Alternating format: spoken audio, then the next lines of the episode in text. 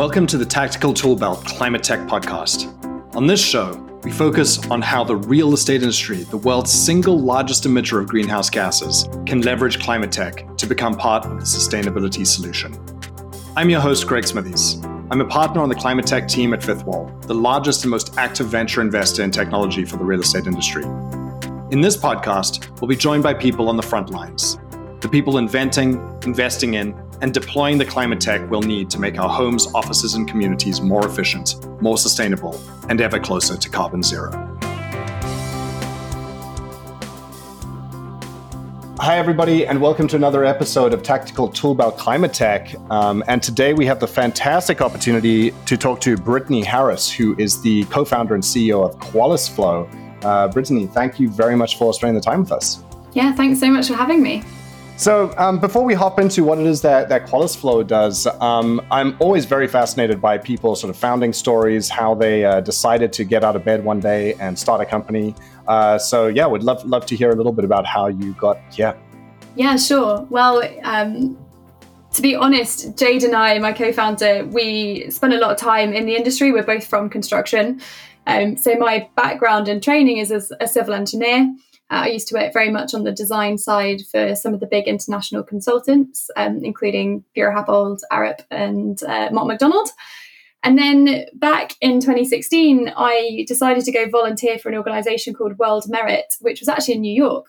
Um, and on that program, I met Jade, my co founder, and she is also a slightly wacky, passionate Brit um, and also from the construction industry. But she was out on site working with Skanska on two of the big major infrastructure projects here in the UK, um, Crossrail and HS2. And we kind of bonded over this love hate relationship we have with construction. Um, we think it's this you know amazing industry that you know it literally builds the world around us but it also sucks in so many ways. It's so unproductive, it's so unsustainable. Um, and as two, you know, really enthusiastic um, young engineers really wanting to tackle the sustainability of our industry, um, after a few years of just sort of being friends and probably bitching a bit about it, we decided that, you know, it was about time that we took it on ourselves. And so we set out to try and explore how, you know, technology and the technology that we use in our day-to-day lives could really help our industry be more productive and more sustainable. And that's really how we stumbled upon this idea of actually uh, tackling that through a, a startup, a tech company. Fantastic. And I think that that's probably a perfect segue then. There was clearly a, a large uh, problem here that you were looking to solve that, that you were quite passionate about. So maybe run us through what is the actual problem? Yeah, sure. So I'm sure it I'm sure it won't surprise your listeners that you know the construction industry consumes around 40% of the world's raw resources and it also generates around 40% of all carbon emissions. Um, what I think is super terrifying is that actually 13% of all those materials that go onto a construction site go direct to waste without actually having been used. And our inability to track and manage materials during the construction process not only means that we're generating obscene amounts of waste, we are spending ridiculous amounts of money on stuff that isn't adding value, but it's also started to kill people. So here in the UK, we had a disaster called the Grenfell disaster, where a residential tower block burnt down, and the review uh, that came off the back of that, the, the Hackitt review, basically said that this was just really, really poor information management. You know, the, the fire regulations that exist should do the job, but people haven't actually been applying them and tracking them very well. And one of the key things was that, you know, the wrong materials in the building, it wasn't being maintained, and there was no proper documentation behind that.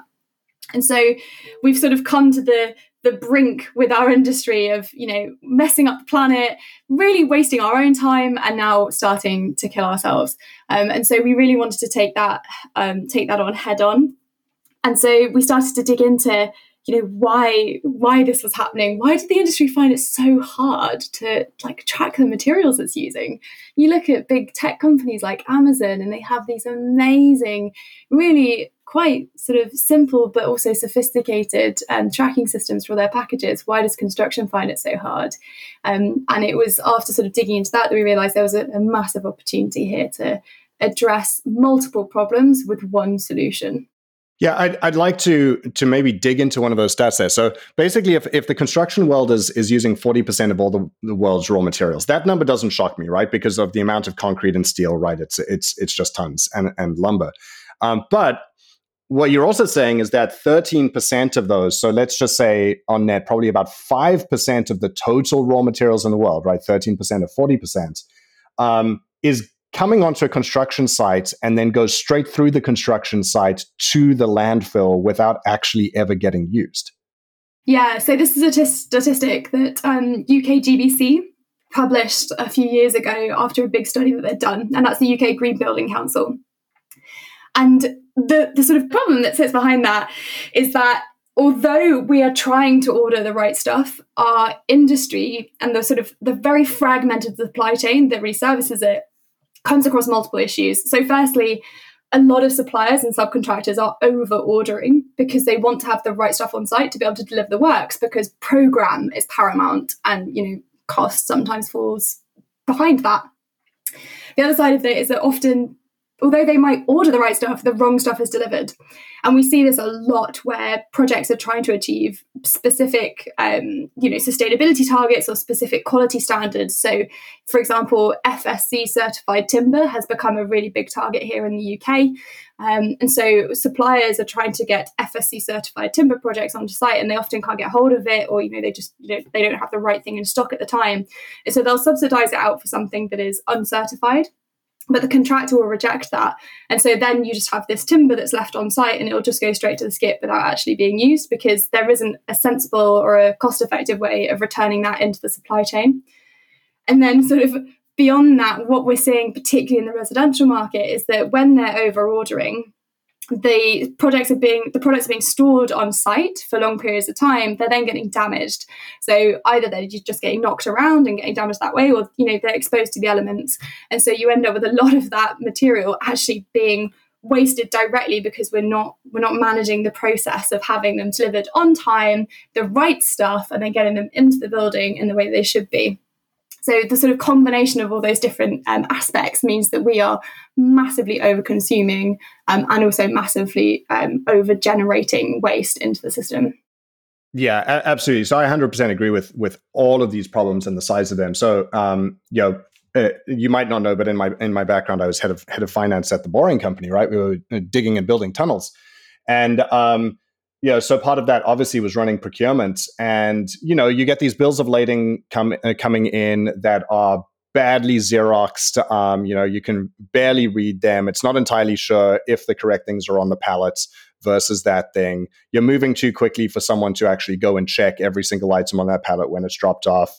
Um, and then we had some hilarious situations where it's like, okay, well, clearly the wrong thing was delivered. We do not have time to get this sent back to the supplier, get them to resend something. Our first tunnel project happened to be next door to a Lowe's, which here in the US is kind of like a Home Depot. It's um, you know a big builder's sort of supply chain.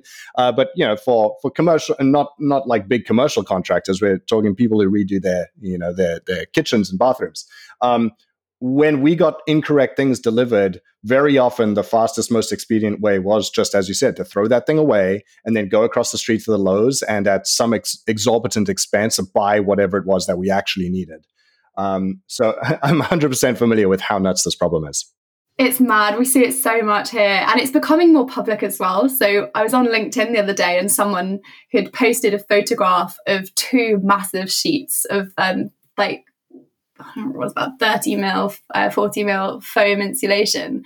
And each of these sheets are about 50 pounds. They're really expensive pieces of kit. Um, and yeah, they were just in the skip, completely fresh, brand new, hadn't even been used. And this guy had photographed it and put it on LinkedIn. And he was like, "What is our industry doing? This is a something that I've just bought for my own home, like personal domestic development. I've spent ridiculous amounts of money on this um, insulation, and this construction site is just putting it in the skip, brand new. Like, how how is this allowed? How is our industry you know not looking at more circular ways or just more like efficient ways of managing the materials we consume. Um, and it's just it's definitely becoming more in the public space. People are starting to call our industry out on it both you know in the very sort of public consumer space but also from the clients. Um, and this is the biggest shift that we've seen over the last 12 months is that developers particularly here in the uk but also internationally are starting to say you know, ESG is a big topic for us. We want more transparency, more accountability, and we want to know that we're not completely screwing the planet while we're trying to deliver this sort of infrastructure for tomorrow. Yep, absolutely. Okay, so I think maybe we buried the lead a little bit uh, long enough. So uh, this is clearly a massive problem. How do we actually solve it?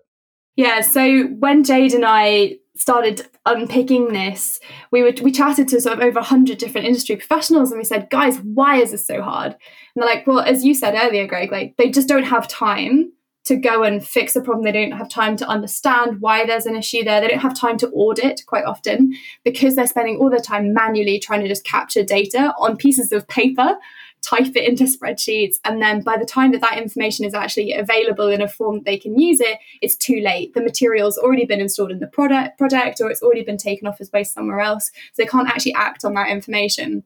And so the you know the exceptional professionals that we do have are actually just being used as data monkeys or sort of admin personnel and not really being able to act on that information.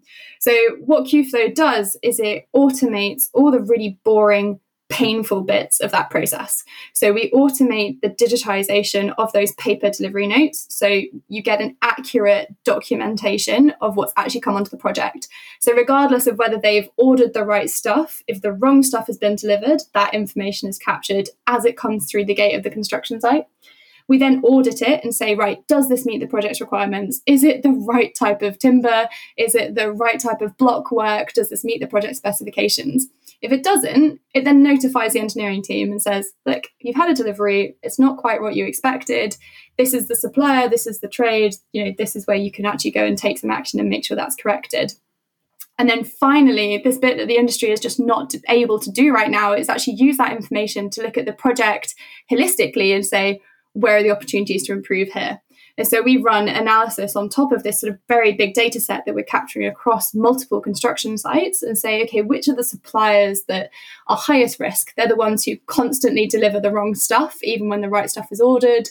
Um, these are the guys who are potentially not completing their paperwork. So, particularly around waste management, we also look at all the waste going off site as well as the materials coming on here in the UK, we have really strict duty of care regulation. So they have to document where the waste has come from, where it's going, what type of waste it is, who's carrying it, what their licenses are.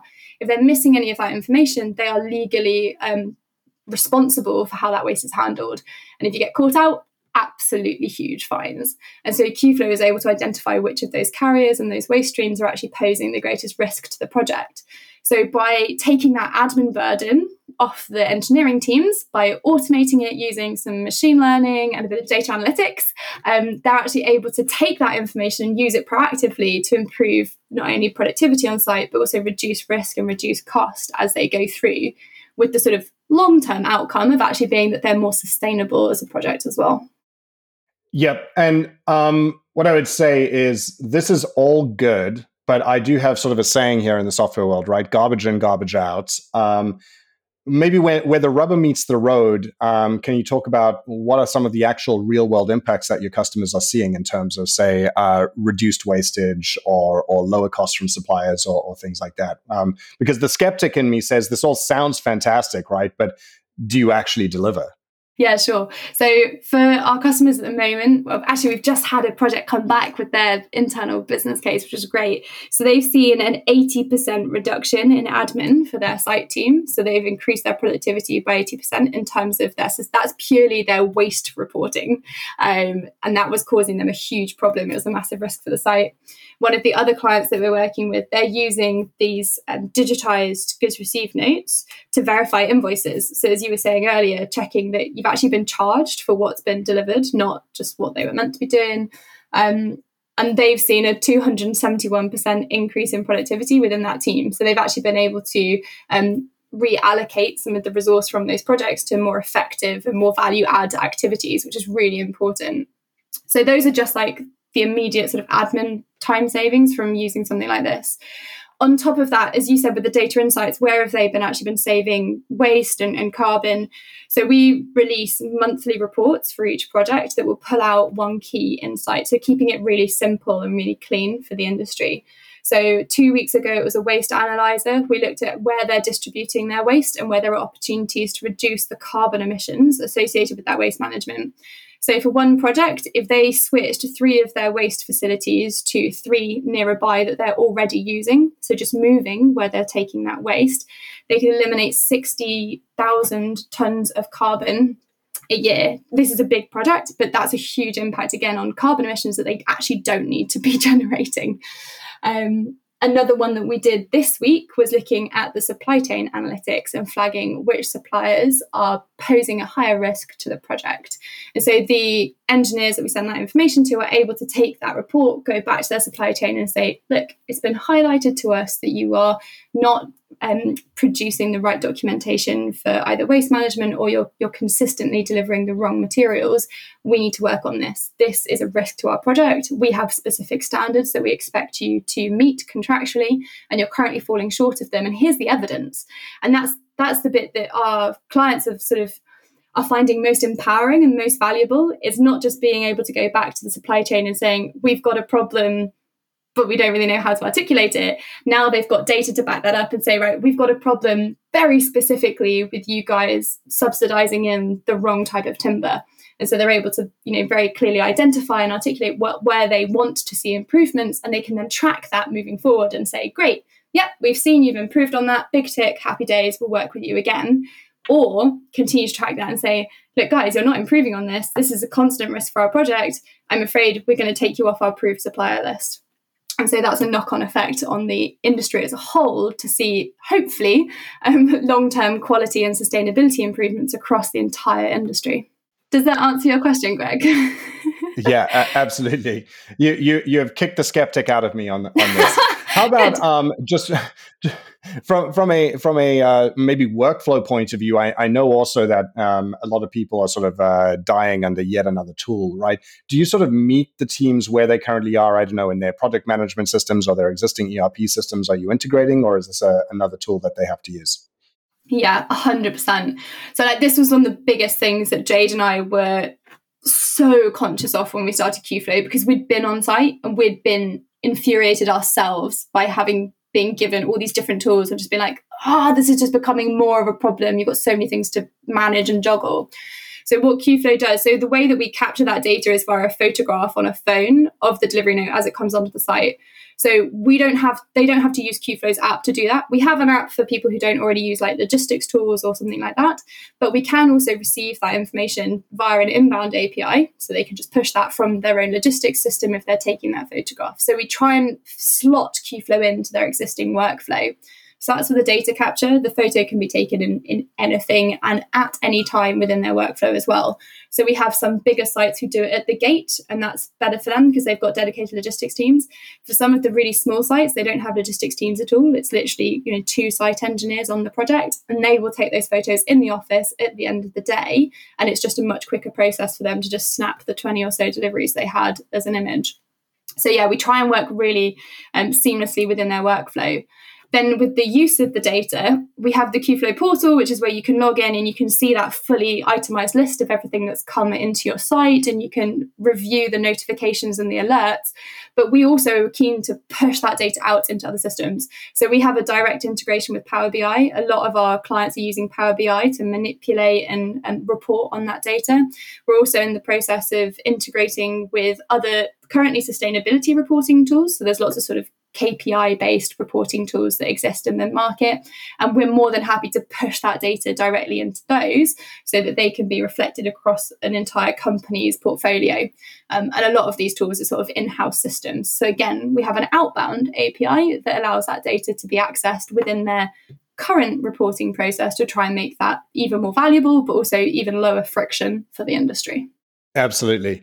Um, fantastic. So, unfortunately, we are out of time. But I think, in, in summary, from my side, why I'm so excited about Qualis Flow is this is one of those tools where um, it's it's not just an ethical imperative; it's just good for business. Meaning, yes, you help the the customers here reduce their waste, reduce their CO2 impact. But at the end of the day, you're also allowing them to just be more nimble on the work site, to deliver projects faster, to pay pay less to bad suppliers, to get better suppliers in there, right? Um, so this is one of those those imperatives that is just good for business that also happens to be good for the planet. And I think those are the sorts of tools which ultimately um, the the entire industry can get behind. So I'm sure a lot of folks are going to want to learn more about this. So uh, where can they find you? Yeah, well, they can find us online by searching qualisflow.com. Um, I'm sure there'll be a link with the podcast. You can also reach out to me directly on LinkedIn. Um, my name's Brittany Harris, and you will very quickly find me on there. Fantastic. No, thank you very much for taking the time today, Brittany. Great. Cheers, Greg. Well, yeah, have a lovely rest of your day. Thanks, you too. Thanks for listening to Fifth Wall's Tactical Toolbelt Climate Tech Podcast. For more on Fifth Wall and our efforts in climate tech, visit our website at fifthwall.com.